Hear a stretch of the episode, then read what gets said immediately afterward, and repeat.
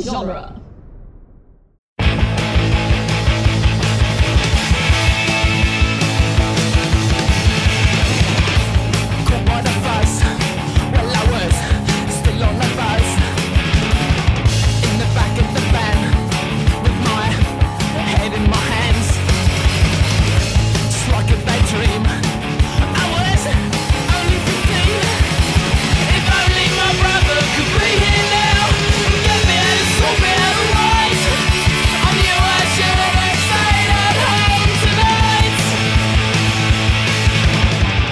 Welcome back to the Cornetto Minute, the daily podcast where we investigate the gunfights, car chases, and proper action of Hot Fuzz one minute at a time. I'm Scott Corelli. I'm Nick Jimenez. Today we're about to go off on minute 49, which begins with George Merchant expressing drunken sadness about the deaths of Martin and Eve, and ends with George Merchant asking how much he owes Nicholas and Danny for the ride home, to which Danny says 20 quid. Great. Uh, we've got uh, we've got Chris O'Connor back. Welcome. Aye. Uh, yeah, so this is uh, sort of the George Merchant minute. Um, Sure. yeah, You know? it's big show stopping. It's a little this minute. is this is it. Um, so Wet minute. here's the thing that I find interesting about this. So Mm. George George Merchant, I think, like he's very sad about Yeah. the loss of Martin and Eve, and Yeah. it makes me realize that like. I think that these these people that they're killing are nowhere near as annoying or or bad or anything as they say they are. Like Yeah. it seems that like George Merchant like probably fucks up a lot. Maybe he got maybe he was y- you know, he's maybe he's a little uncouth because he's kind of throwing his money around Yeah. and things because he's he, he he strikes me as a guy who like w- did not come from a rich family. He probably built his own wealth. working class growing up. Yeah. He probably built his New own rich. wealth and right, he's new rich, exactly. And Which the gentry hates. right. Yes. Exactly. Exactly. Um, but like he seems like a really good guy. I mean, they walked him all the way home and he immediately says, "All right, how much do I owe you for the ride?" you know, he's not he doesn't have a sense of entitlement Yeah. at all. Well, I, I- I think um, uh, a part of it is is uh, that we see everything from from Nicholas's perspective, where he's you know he's like w- when he first gets there and everybody and he's just annoyed by the whole situation and everybody like gets gets to him like regardless. But also part of it is is that as you go through, you're seeing like you're getting like details on Merchant and and uh, E- Draper and you know on all the people that get killed. You're getting those details. You're getting all that story from the NWA, and the only things that they've ever got to say about those people are like they're so damn annoying. Yeah. It's a it's like their their uh outward contribution to society, Yeah. I guess. Like if they're if they're pleasant to be around, if they're annoying, if they're obnoxious, I guess it tends to be like the MO. Right. Right. Yeah, I I, I just uh I, I think that this guy's I mean, he's just he's drinking he's drinking at a bar because he's sad that he that he lost his friends. They were got decapitated close to. on the road. Yeah. How close?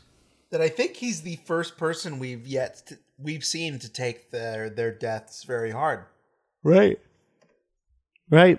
So when do you think the decision to kill him came? Um, I think probably shortly after they saw his house. yeah, I think it's it's they've it, they've Well- been meaning to do it for a while. And Yeah. it's just Yeah, it uh, doesn't seem like anything im- immediate happened. It's just a confluence of events and like his his getting drunk at the bar provided the opportunity. mm-hmm.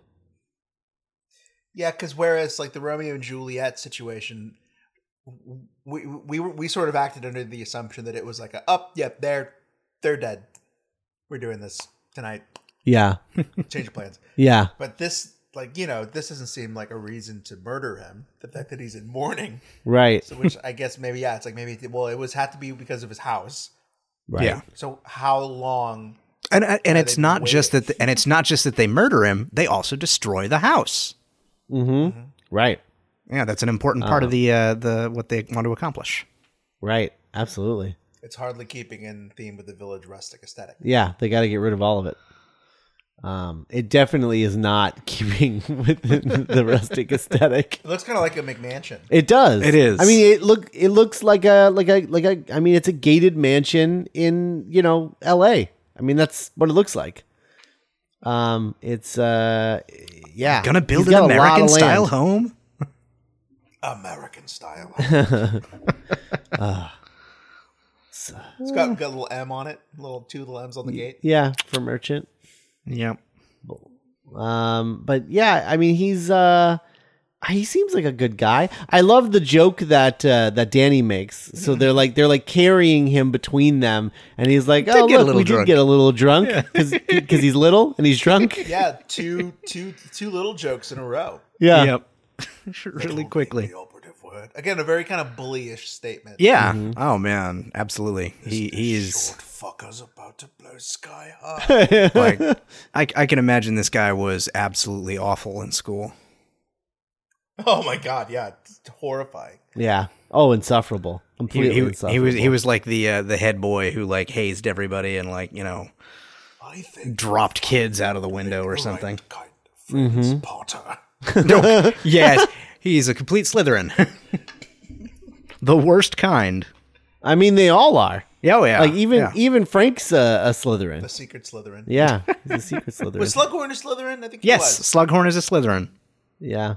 I was uh I, I was listening to um uh I was listening to a podcast uh, as I'm ought to do uh about uh about uh, uh Harry Potter theme park and uh they were talking about houses and this one guy the guy the the guest on the podcast was talking about how he was sorted into Slytherin on um on um, Pottermore and was very distraught by this because he'd always considered himself a Ravenclaw, uh, much like many, many people that I know um, pr- prior to Pottermore. You're not Uh, smart, you're crafty. Get out of here. Yeah, yeah. So, so uh, he got he got sorted into Slytherin. He was very upset. So he started to upset. Oh. look into ways to to game the system to make himself a Ravenclaw. And then halfway through this, he realized that that's the most Slytherin thing that anyone could possibly do, and that Pottermore had him pegged.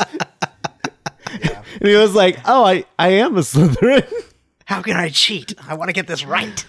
oh man, uh, yeah. What is it? It's wit, wit, Ravenclaw's wit beyond measure, man's greatest treasure. Mm-hmm. Slytherin.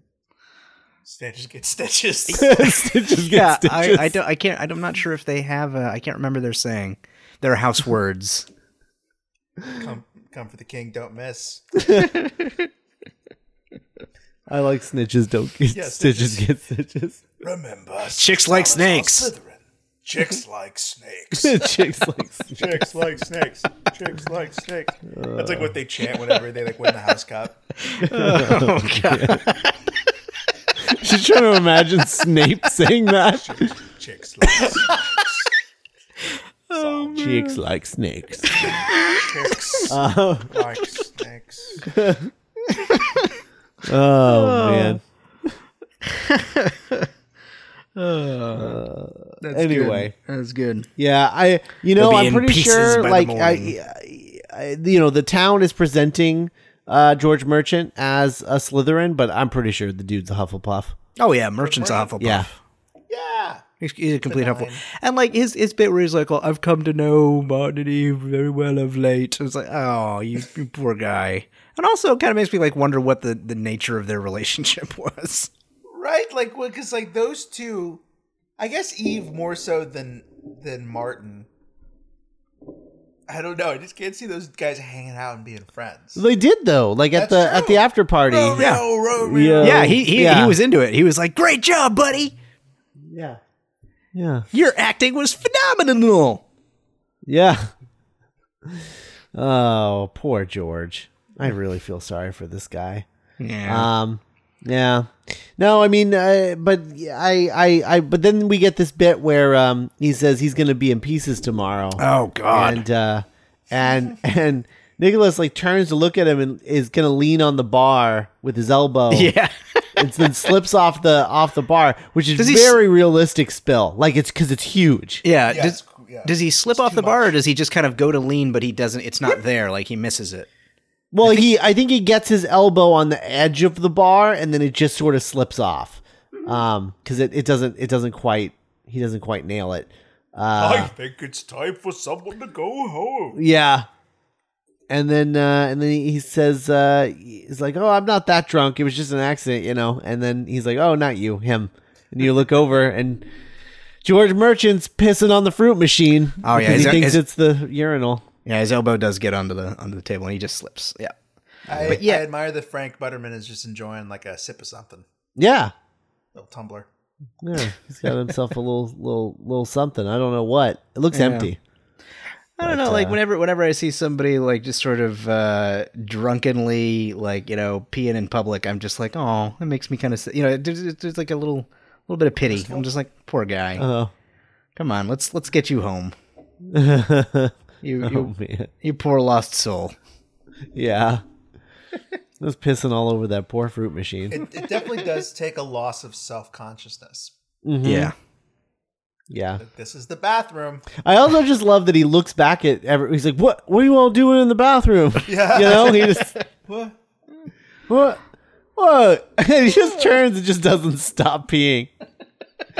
Um, And then, uh, they- if I'm not mistaken, my understanding is that the urine stream is actually CGI. Oh, oh, Yeah. okay. clever use of CGI. Pretty, uh, David Fincherish use of CGI. Yeah, That's, that's yeah, pretty very solid. much so. Yeah, it's good. No, it's liquid. Hey, well, let's call the whole thing off. I think Chris hung up. Yeah, I'm gone. You lost me. Oh man. I got, I just really like how everyone goes to the pub. Yeah. No, there's not even an event tonight. Everybody's just out for a good time. Who who's running the streets? Is it just the death sergeant? murder. So you see the hoods like carrying someone away. yeah. Oh, Like in Goofy movie. Maybe you that's gotta- why there's no cops on the street at night, is so the hoods can do whatever they want. Well, the night belongs to the hoods, constable. Uh. it's their reign. As was the Dark Constitution. oh man. Hmm. Yeah. It's uh How far away? How far do you think they carry him? Well, probably not too far. it's Maybe a, gotta be like maybe a mile. a mile, like a mile, because you know it's like the the town center is pretty small. You got to imagine you get away from the town the town center. There's like a couple of townhouses and like Mm-hmm. uh, you know the hotel that, that he's staying at, and I, I like a mile.